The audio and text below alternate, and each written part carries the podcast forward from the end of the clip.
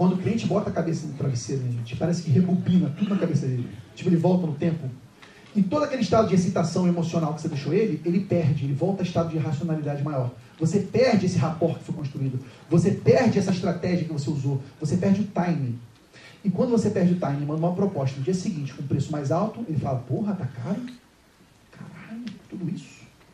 Pô, mano, tô querendo gastar mais, o cara tá me falando pagar 50% a mais que o contador. O que, que a gente tenta fazer hoje? A gente tenta fechar na hora. E aí vão falar, Pedro, faça duas reuniões. Para a gente, nós tentamos fechar numa única visita. Para quê? Para poder aproveitar gatilhos mentais que estão operando nele. Porque depois que essa visita foi feita, eu vou ter que reaquecer ele tudo de novo, deixar ele citado de novo para poder jogar. E talvez eu não consiga, pela surpresa, pela história toda. Então tente fechar contrato na hora, porque você vai ter objeção imediata do seu cliente.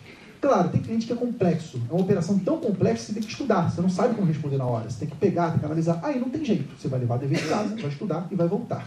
Mas saiba que você vai ter perdido esse clímax que foi construído. Óbvio que isso deixa um sentimento bom no coração dele, ele vai, ele vai considerar isso. Mas sem dúvida, se você puder fechar na hora, é muito melhor.